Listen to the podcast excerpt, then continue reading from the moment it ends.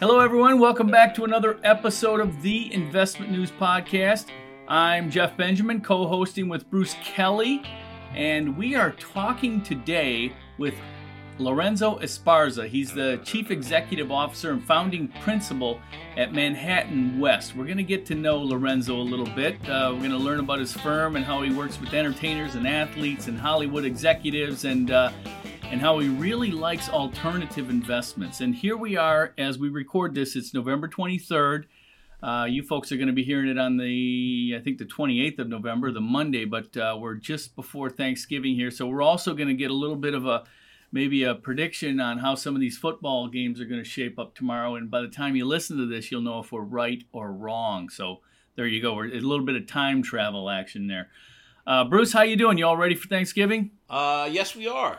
Thank you, Jeff. How about you guys down in North Carolina? We're ready. We're whatever they do. I, all I do is eat. I just bought the pumpkin pie this afternoon from my neighborhood bakery. So okay.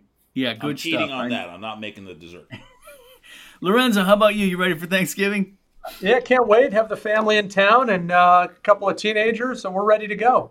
All right, sounds like a good time. Well, welcome to the podcast. Thank you for, for participating and helping us out. And uh, why don't you tell us a little bit about Manhattan West? Where are you based, and uh, what kind of a what kind of an advisory firm is that? Sure. Well, we are uh, we are based in Century City, which is uh, in Los Angeles, on the west side of Los Angeles. We are uh, a firm that manages money on behalf of uh, individuals, uh, high net worth family offices, and what have you. I will I will describe the firm in in two ways. One, we have a private wealth ecosystem where we do traditional investment management.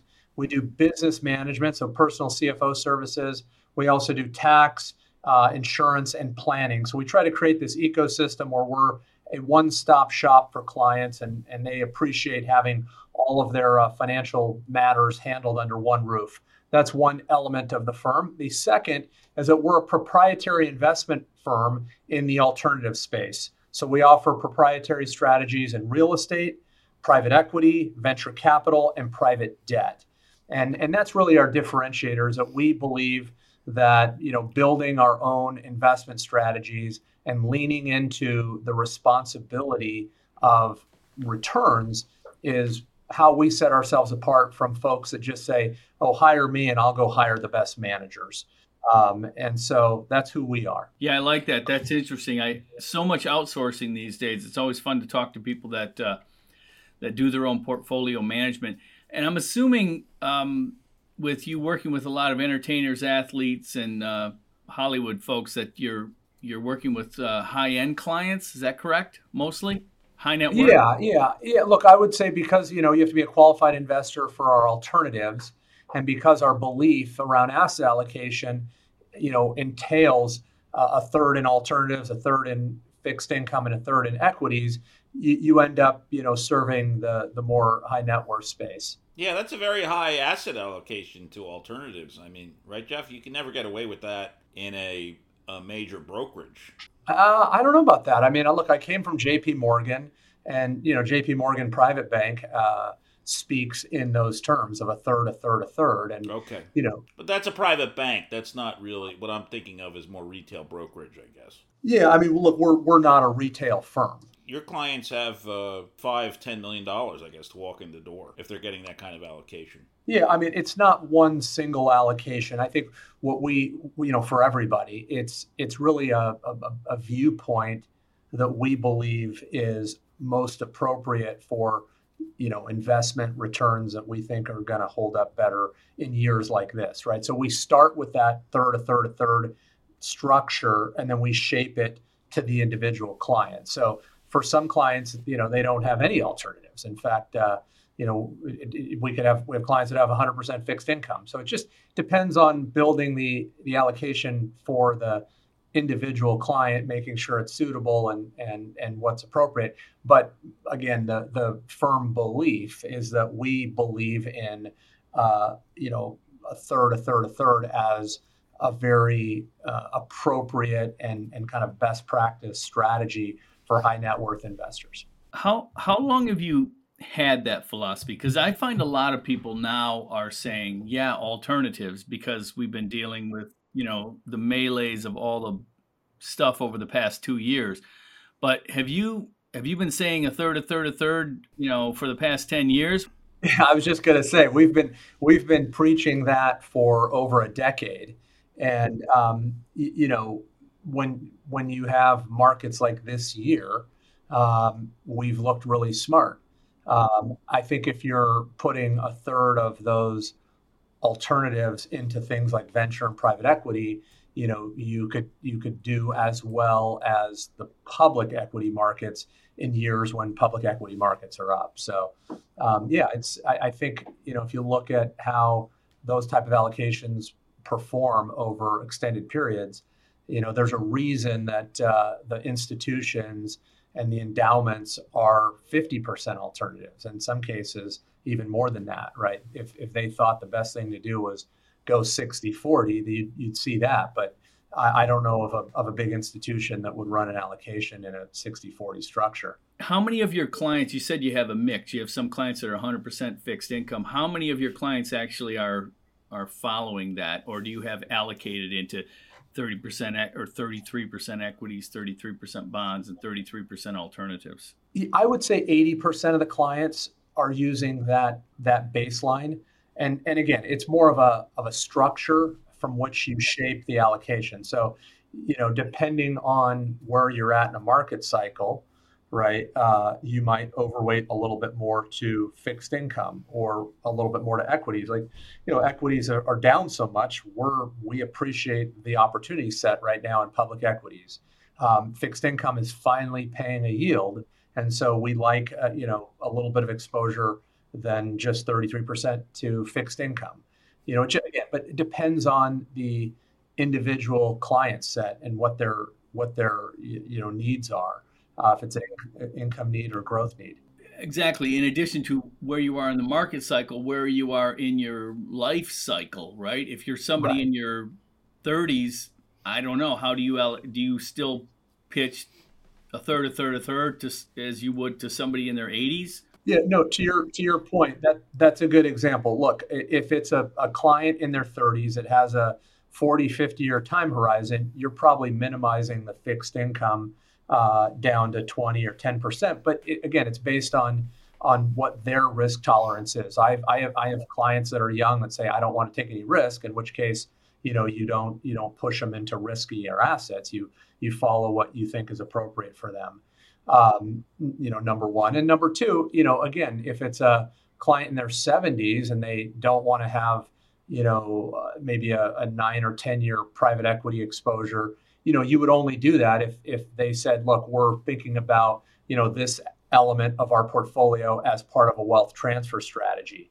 And so don't think about me as a 78 year old patriarch. Think of this money as for our children or our children's children. So, you know, th- that's, I think that's really the, the art and science of it is that you just don't get mired in this, um, you know, structure that everything is a certain way if it's a 30 year old or everything's a certain way if it's a 75 year old.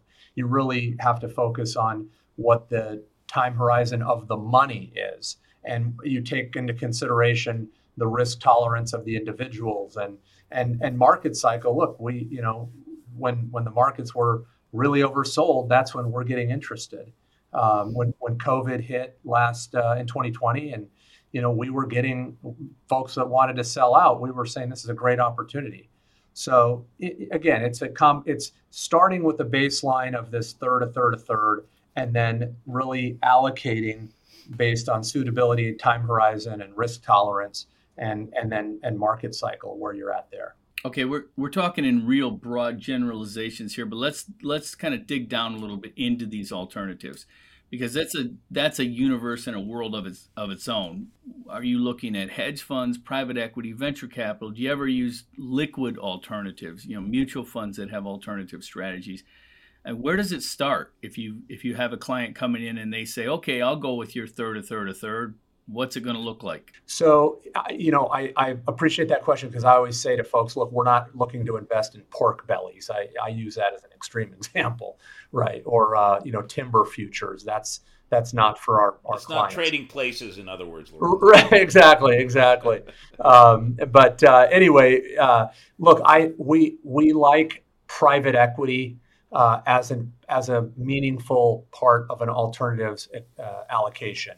We like venture capital as a meaningful part of that alt uh, allocation. Um, and then number two, or excuse me, number three, real estate and private debt. So those are our core allocations. I would tell you that you know my feeling about hedge funds, particularly long short hedge funds, is that there are you know a lot of them. It's very hard to pick the winner. Um, the market, the equity markets have made a lot of great you know long short managers look you know bad. Um, I think it's very hard to get an edge in the in the hedge fund space. So we're looking for, you know, four of those alternative asset classes that I just named, where you can have more, you know, predictable outcomes. I'll just use real estate as an example. If you own a portfolio of apartment buildings that pay a you know a coupon and you're not overly leveraged and you're in an environment with really strong rent you know uh, history um, you know that that's a predictable type of uh, of structure.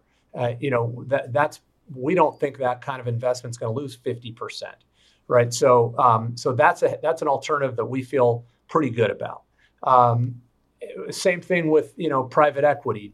provided you've got you know good strategies within private equity, private equities outperform public equities over any you know measurement period for the most part um, maybe not like a two year cycle, but if you look at a 10 year cycle, 15 year cycle, you know, I like private equity uh, for that reason. It's, it's a more, you know, predictable outcome.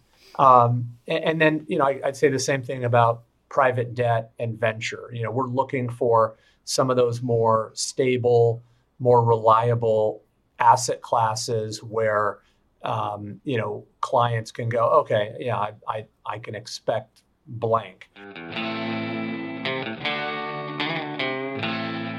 Most advisors have always been told this is a mutual fund, take it or leave it. But generic investment options aren't good enough to meet the evolving expectations of today's clients. Helios Tools solves the customization challenge. It's a tech driven process developed by Helios's team of investment experts and quantitative researchers that allows advisors to build and customize model portfolios based on unique client needs and preferences in just a few clicks. Find out how Helios Tools can help you create a better client experience and set your firm apart in a cost effective, scalable way. Visit www.heliosdriven.com forward slash helios dash tools to learn more. I like that you're, you know, the, I like the spread across stocks, bonds, and alternatives, but to me, 33% in stocks for a younger person especially how do you make that case? Well that's what that's what i, I would say related to sh- starting with that baseline and then shaping it for uh, you know a younger individual that has a time a longer time horizon.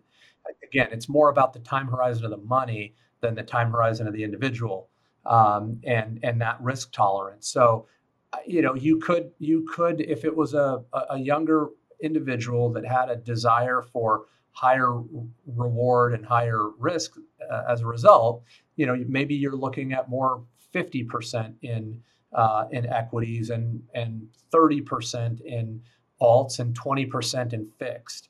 So again, it's more you start with a baseline and then you shape it from there. Right. Okay. What about access? Um, not every advisor is going to be doing building portfolios at this level. But there must be ways that other advisors can manage their own client portfolios and get some access to, to alternatives, right? Do you have to be of a certain size? Do your clients have to be of a certain net worth? Yeah, I mean, so so we do uh, manage mostly qualified investors and, and have to be of a certain size. You you asked a question earlier that I didn't answer, which was related to liquid alternatives. We're actually in the process of looking at a couple uh, liquid alternatives that would fit the you know the place of of the alternatives that we're using, um, and and that's yet to be determined. So that that is part of the challenge, Jeff. You know, you you have uh, a market uh, of 37 trillion in private wealth, but only three percent of that money is allocating to alts. And so, you know, it's a huge market that that you know, if you look at what Apollo and you know Blackstone, some of these bigger alternative managers are out there now trying to take market share of that 37 trillion dollar you know TAM. So you know as a result of that, because there's there's such low penetration, you don't have a ton of products. But guess what's happening? all the big managers are trying to fill that void and they're creating products. And we're looking at those ourselves. We're trying to figure out what's the best way to create an alternative set of uh, investment strategies for you know the, the, the Main Street investor. What about the fees? Aren't alternatives supposed to be much more expensive? How do you make that case? I mean, look, I'm a believer that you get what you pay for, right? I mean, we we typically you know don't discount our fees and our because we believe we're doing it we do a good job right? Um, and so um, you know in the case of fees they just are what they are. And i i say to folks look everyone asks about fees. Uh, i would tell you that we expect performance on a net of fees basis that's going to be you know uh, acceptable to what you're looking for in this asset class. So you know i i would tell you that there is a race to zero with fees in the liquid, you know, space. You see it happening with Schwab. You see it happening with, you know, Fidelity. You see it happening with all of the big managers. You know, there, there's this fee compression that's happening. But look, I again, I'm a believer that you get what you pay for. So, um, you know, I, I don't apologize for fees. I think we, uh, you know, deliver great service. Think we deliver great results for people, and you know, you, you either want to, you know, be partners with us and, and work with us and pay the fee or, or you don't. And, and that's okay too. Do you get pushback on fees from clients? Because these have to be, this has to be the most expensive part of the portfolio, right? Uh, of course, yeah. Um, so I, I would say for the most part, no. Um, but are there clients that ask about the fees on on alternatives and say, oh, that that's more than you know the the 75 basis points my previous advisor was charging. Um, and um, and so you know we we make the case for why we think it's worth it. And and lockups. I know there are lockups with the especially with the sophisticated stuff you're dealing with right? Yeah. um, that's something that it seems like it's it's you're handling because you know like you already said you've got somebody that you know if they have if it's somebody in their 80s they might be looking at it it's an inheritance type situation. Yeah. But how do you manage that? I mean there you know when you're in something that where you have to be in that for seven years you're gonna you could go through anything. You could have anything. Like what happened this past two years i don't know how many people were expecting inflation to hit a 40 year high or the fed to get aggressively into trying to manage it with interest rates. But you're you're locked into some of these things right so, so yes and no. I mean, look, I, I can't speak for you know the universe of alternatives out there, but it, certainly there are alternatives that have 7, 10, 12 year lockups. Ours range from you know two years to seven years, and, and I think with extensions maybe nine. Um, having said that, in many cases there is a secondary market for selling alternatives, and so um, while investors should be mindful of whatever lockup they agree to. Um, there, you know, in in an emergency case, someone has a liquidity problem. You know, again, there are there are secondary markets for for selling funds and what have you. So, um, you know, it, it's not necessarily, um, you know, uh, uh, like a Hotel California where you can't get out. Um, it, again, it just depends on it depends on the fund. It depends on you know what what who the underlying managers are but but that's something that's not been an issue for us. Bruce do you have anything for lorenzo? Yeah lorenzo i just wanted to follow up with you on you know your your strategy and the managers you choose if you care to like for real estate for example. I, I write a lot about uh, real estate investment REITs, public REITs, private REITs, because the brokers, um, retail brokers, sell a lot of those products. Just curious as to some of the managers that you guys like or prefer in that space on real estate? So the first thing I would tell you is that for the most part, we're a proprietary manager. So we manage real estate in-house. What kind of portfolio do you, do you have? So we, we have two different strategies. One is a is an income strategy where folks own uh, you know, a, a pro rata share of a pool of apartment buildings, and then those uh, those distribute quarterly uh, rents or distributions. Right. And then the other is a strategy related to buying industrial buildings, and then we do value add industrial buildings where we're buying them, we're improving them, putting new tenants, and then we sell them. So those are the two areas where we're focused uh, in real estate. How big is the in-house allocation or in-house fund? Um, I, you know, I, I want to say it's you know between two and three hundred million in, in real estate. Oh, it's sizable. Yeah. Yeah. Well, not compared to Starwood, but yeah, it's it's decent. Well, yeah, but I Um, mean, your firm has yeah. what in total in assets under your roof? Uh, just under a billion. So it's a sizable amount. Yeah, yeah, and you know we have a we have a, a, a good sized team, very experienced uh, professionals in the space, Right. and that's that's the case around all of our alternatives. We we've got folks that have been you know or have experience in each of the asset classes in which they're working. But the thing I would tell you, you know, I don't like uh, non-traded REITs. If you look closely at non-traded REITs, typically that comes from broker dealer world where you know you can charge up to 12% because the broker that sells them is getting you know a 5% commission plus the brokerage you know house has to Yeah, get he a- gets a- a- seven to five to seven. The house gets a couple of points. The manager takes a couple of points. yeah It's a, it's a huge markup. You know. Yeah, I, again, that's why I've never been in the business of uh, since I've been at you know Bernstein, J.P. Morgan, and here. I don't, I'm not, I don't trade in non non-traded REITs. Um, uh, no, no offense to anybody that does. I just it's not something that I believe in.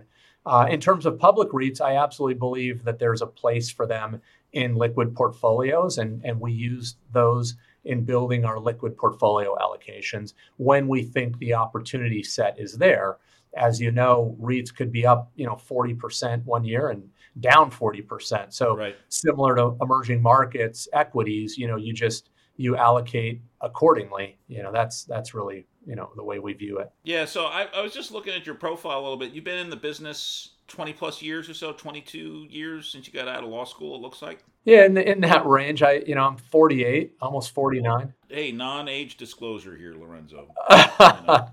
that's okay. I, I'm, I'm not embarrassed, but That's- I always say I don't look a day over 47. So there you go. It, just interesting, you know. And you cited KKR and Blackstone, and this is something both Jeff and I have really, have written about.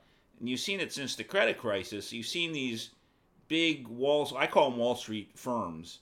Who Yeah. never have cared about an RIA or an independent broker dealer before 2008, 9, or 10. And they are making this push out into the RIA independent advisor rep market place. Exactly. Um, you've seen that over the arc of your career, is what I'm saying. That's why I say you go back 20, 22 years or so. And how do you, what's been surprising to you about that? And what, um, and again, a long term trend investment news has been covering for years. And what are you seeing now? Who are some of the, the, you know, like Goldman Sachs is buying, is trying to get into the, into the, uh, RIA custody market for crying out loud, you know? yeah, Um, they're probably Yeah. even knocking on your door to do that. they already have. yeah, it's so it's just it's just well, what surprises you about that as kind of a person, a denizen of Wall Street yourself. Well, I would say, look, I would say it's really on, only in the last few years that you've seen like you know Ares and Apollo Right. making a push into the into the private wealth space, and I think it's a function of of a couple things. One, you know, they've already got pretty good share of the institutional space, Right. and they, you know, there's fee compression in the institutional space, not a lot of, uh, you know, fee compression in the retail space. So I, it goes back to what I shared earlier: this 37 trillion dollar market, and only three percent of of private wealth clients are accessing alts. So the, they're viewing it as a big market to tap. Yeah, Ohio already has all its pension funds that it's going to have. Right. Right. Right. There's exactly. no more new pension f- state or Well city said. municipal retirement plans out there. Right? Exactly. There's only one New York Common Fund. Right. After you sell to them, there's no, you know. But uh, but anyway, um, so I think that's you know that's the reason they're moving into that space. I think they're that's that's what's happening. And then with Goldman, you know, first you saw them move into the banking side. They Right. converted to a bank holding company after the financial crisis, and um, now they did you know Marcus. I, I don't know how well it's doing. Some people tell me it hasn't been doing that well. Um, and now I think they look at then they bought United Capital. Right. Then right. they trying to get they tried to get their custody group off the ground, and that Yeah. was kind of in fits and starts, as I understand it. You know, it's a tough market to crack for crying out loud. You know, Right. I look. I've spoken with them. I, I actually, you know, respect that organization, and I think uh, they look at, you know, Schwab and Fidelity, who have consolidated the custody business in a significant way, and so they have moved into it, and not sheepishly, right? They've they've put they've hired a lot of people in that space. Now, um, do I think they're going to capture a ton of market share? I don't know. I think look, it, it's Schwab and Fidelity do a very good job and and so before Goldman takes their fair share of that market, they're going to have to really figure out execution, and um, and and so I think it'll a little bit of, it'll be a little bit more time before they do that. But but look, I mean, if I said to a client, "Do you want to cuss with Goldman or Schwab?" I bet nine out of ten are going to say Goldman. And so, for that reason, you know, you'll you'll continue to find some uh, that they will find opportunity in the private wealth space. and who else is kind of knocking on the door from Wall Street, looking to crack open this you know wealth management? you know it's really i think the next element of it is like a layer deeper right it's private equity saying let's roll up and consolidate the independent wealth managers that independent Well, that's what they're doing right now. yeah right but so when you say wall street i think it's i think it's big private equity is continuing to do that and and now all of a sudden the the rias have gotten bigger right they're starting to look like the very wirehouses that those people left Yes. and so that's where I see penetration happening is with the with those custodian, with, excuse me, with those RIA roll-ups that are backed by private equity. And so I think you'll continue to see it. The wealth, the RIA space, the wealth management space is a very fragmented business. So I think you'll see a lot more consolidation happening, um, and um, and you'll see a lot more of these, you know, asset managers trying to gather private wealth assets. Yeah, I think it's fascinating. You know, these guys they retire from uh, the wirehouses, and then you know they start their own, uh, like you know, like Greg Fleming at Rockefeller, right? Yeah, And then he Yeah. just hires a whole bunch of Merrill Lynch and Morgan Stanley, UBS guys, right. and they create this whole new firm, right? And they're Right. going to sell that firm or do whatever they are going to do with with Rockefeller Right. at some point in time, right? Right. Yeah, exactly.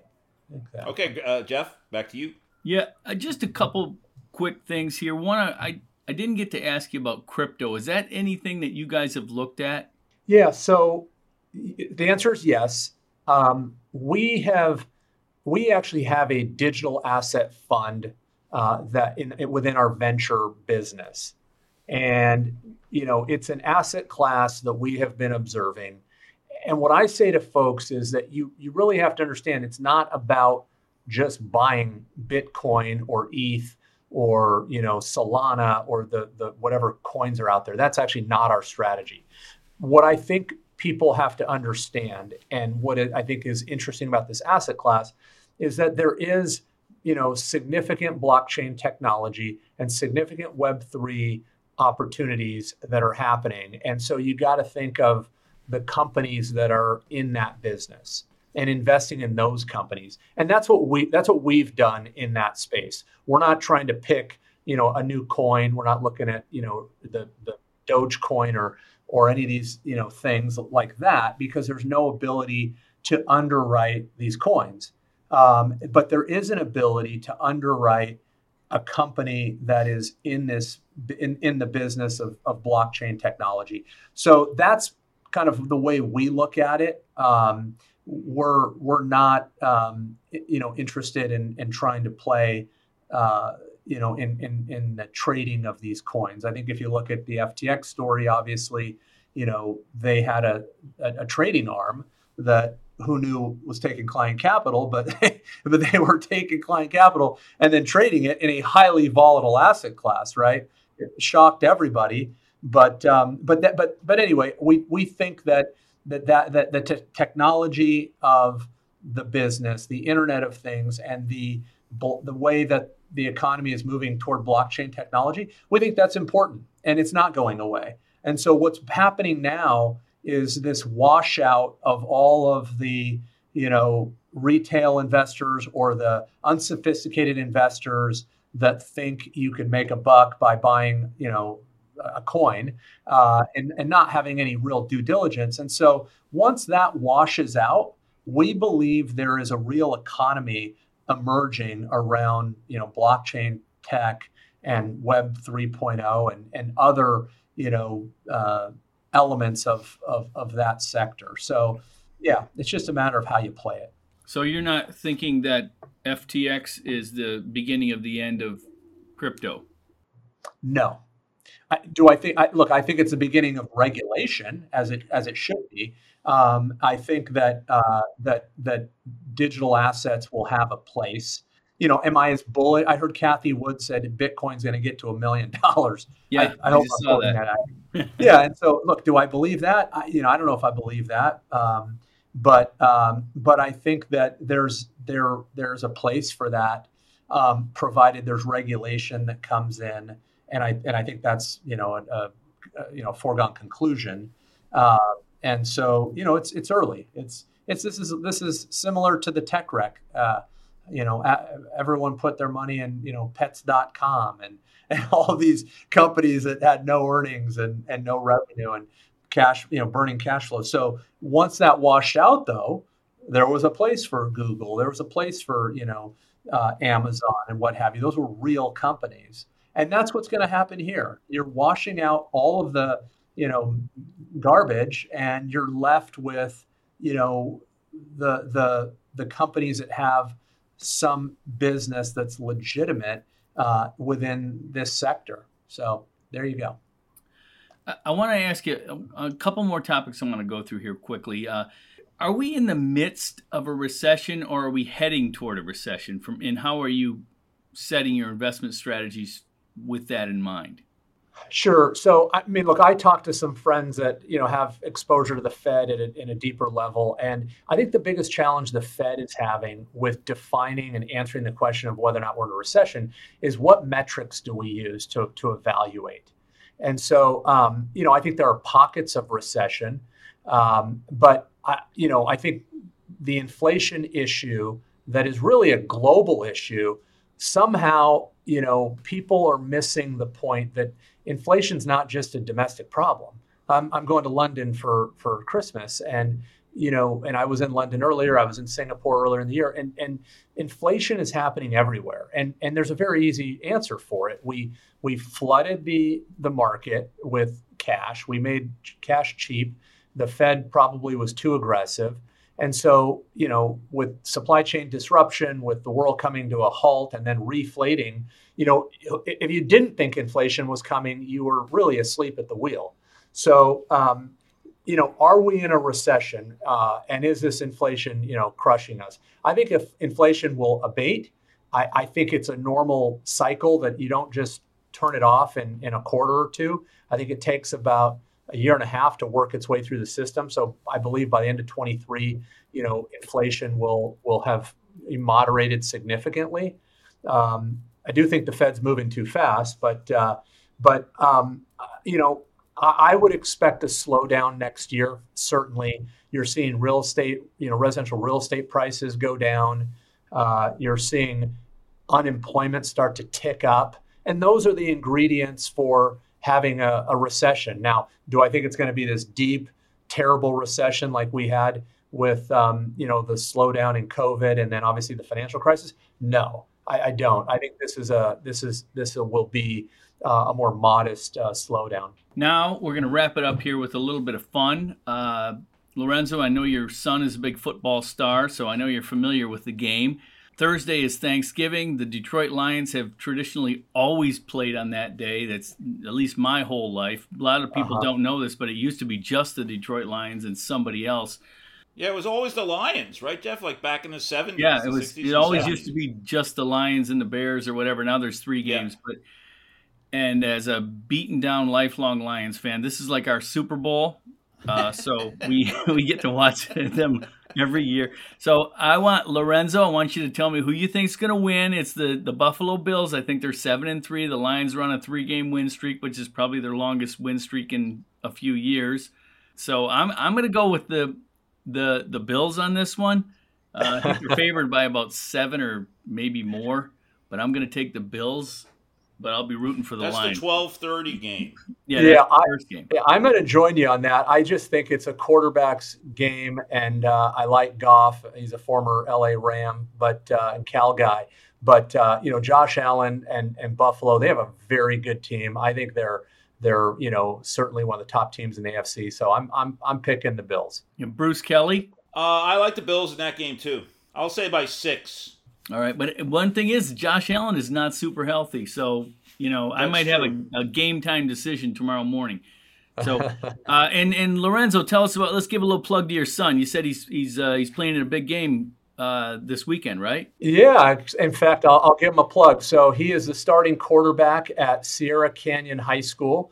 We are in the CIF Southern Section Division Two championship game Saturday night. Uh, the school's gotten famous because that's where LeBron's boys play basketball, Oh. and you know Kevin Hart's kids. I think the Kardashians' uh, kids go there. Uh, it's a K through 12, but it's a school that you know has has top notch sports. And so, uh, yeah, we're uh, we we play Inglewood High School. It's going to be a, a battle, um, but if we win this this uh, game, then we move on to the state regionals and hopefully state championship. But but it's a big deal for for this division. It's Oh, good luck with that, Lorenzo. Gosh, Thank that- you. That's exciting. Yeah, Thank you. really good. Good luck with that. And uh, I know that this podcast will will drop after Thanksgiving, but I want to wish you guys a, a happy Thanksgiving. And uh, Lorenzo, thank you for joining us. Thanks for having me. Happy Thanksgiving to all of you, and uh, yeah, wish you all the best. Thanks for the time. Thank you.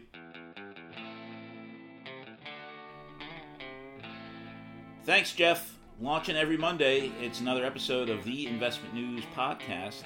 We want to thank our special guest this week, Lorenzo Esparza. We also want to thank Angelica Hester, our producer. And you can find the podcast, of course, at investmentnews.com. You can also find it at, on uh, Apple, Spotify, Google Play, and Stitcher. Leave us a review on Apple. Follow us on Spotify. Our Twitter handles are uh, Jeff's Twitter handle rather is at Benji Ryder. Write him a note if you care to. My Twitter handle is at News Guy. Stay tuned, and we'll be talking to you next week.